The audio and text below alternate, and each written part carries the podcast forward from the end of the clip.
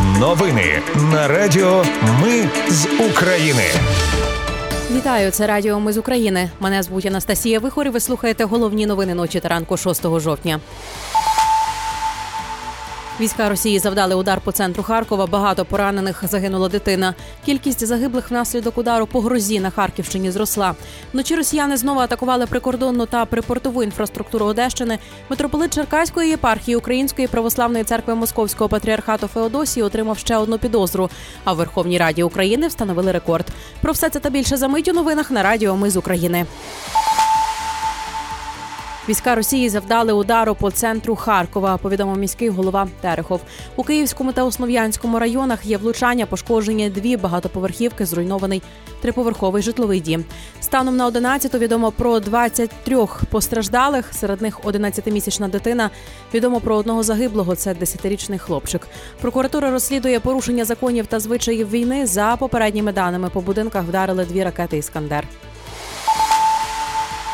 Кількість загиблих внаслідок удару по грозі на Харківщині зросла до 52 людей. Повідомив керівник обласної військової адміністрації Синігубов. За його словами, ще одна людина померла в лікарні. Під час удару по селі Гроза загинув син військового, якого перепоховували в цей день. Він також був військовослужбовцем. Разом з своєю дружиною та матір'ю він був в кафе. Всі вони загинули від влучання ракети. Про це повідомив речник обласної прокуратури Чубенко. Нагадаю, під час удару по селу Гроза на Харківщині кафе перебували близько 60 людей. Там тривали поминки за місцевим мешканцем. Повідомив очільник МВС Клименко. Він каже, що в правоохоронців є підозра про те, що на об'єкт навів російський удар хтось з місцевих, бо влучання було точним. Ракетний удар став наймасовішим за кількістю загиблих на Харківщині з початку повномасштабного вторгнення Росії. Повідомила Суспільному речниця керівника обласної військової адміністрації Шаповал. Вночі росіяни знову намагалися атакувати прикордонну та припортову інфраструктуру Ізмаїльського району. Бійці знищили три дрони шахід. Постраждалих немає, але пошкоджено зерносховище і зайнялися дев'ять вантажівок. Роботу поромної переправи тимчасово призупинили. На Черкаською областю вночі також збили сім ударних дронів, зазначив голова обласної військової адміністрації Ігор Таборець. Минулось без постраждалих і значних руйнувань інфраструктури. Британія надасть Україні гуманітарну допомогу, яка включатиме 34 мільйони євро для ООН і благодійних організацій, які надають українцям притулок і теплий зимовий одяг. Ще 10 мільйонів на електроенергію і 500 мільйонів євро на виплату допомоги для трьох мільйонів сімей взимку. Президентка Словаччини Зузана Чапутова заявила, що її країна має і надалі надавати військову допомогу Україні. Водночас вона зазначила, що поважає результати парламентських виборів і точку зору партії, що веде переговори про формування нового уряду. Але будь-яка словацька адміністрація повинна розуміти, що йдеться про безпеку України, так само як і про безпеку Словаччини, наголосила Чапутова. Нагадаю, раніше словацьке видання Дені Кен писало, що після перемоги на парламентських виборах проросійської партії СМЕР Чапутова виступила проти нового пакета військової допомоги Україні. Однак у Словаччині президент не затверджує таке рішення, оскільки за формою правління країна є парламентською республікою.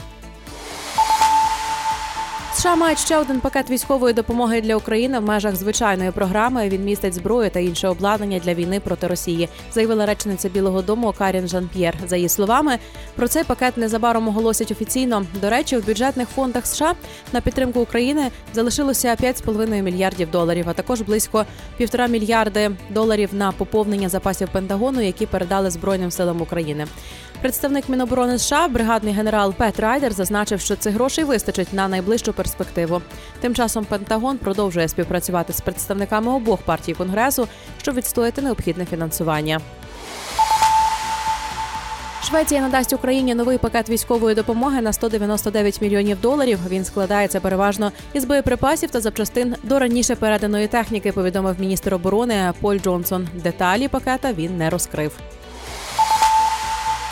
Митрополит Черкаської єпархії Української православної церкви Московського патріархату Феодосії отримав ще одну підозру за розпалювання релігійної ворожнечі. Це вже третя підозра. За першими двома релігійна ворожнеча і заперечення агресії Росії його відправили під цілодомовий домашній арешт. Сидячи вдома, він викладав в Ютуб відео, в яких негативно характеризував православну церкву України, правоохоронців, владу і громадських активістів. І на завершення голова комітету з питань бюджету Роксолана Підласа 10 годин і 25 хвилин стояла за трибуною в раді. Як доповідачка, це рекорд. Парламентарі розглядали законопроєкт про збільшення видатків держбюджету на 317 мільярдів гривень. Майже 303 мільярди гривень з цієї суми пропонують спрямувати на потреби оборони, зокрема 211 мільярдів на збройні сили України. Міністр оборони України Ростем Умєров з трибуни ради заявив, що в жовтні уряд не матиме грошей, щоб заплатити військовослужбовцям.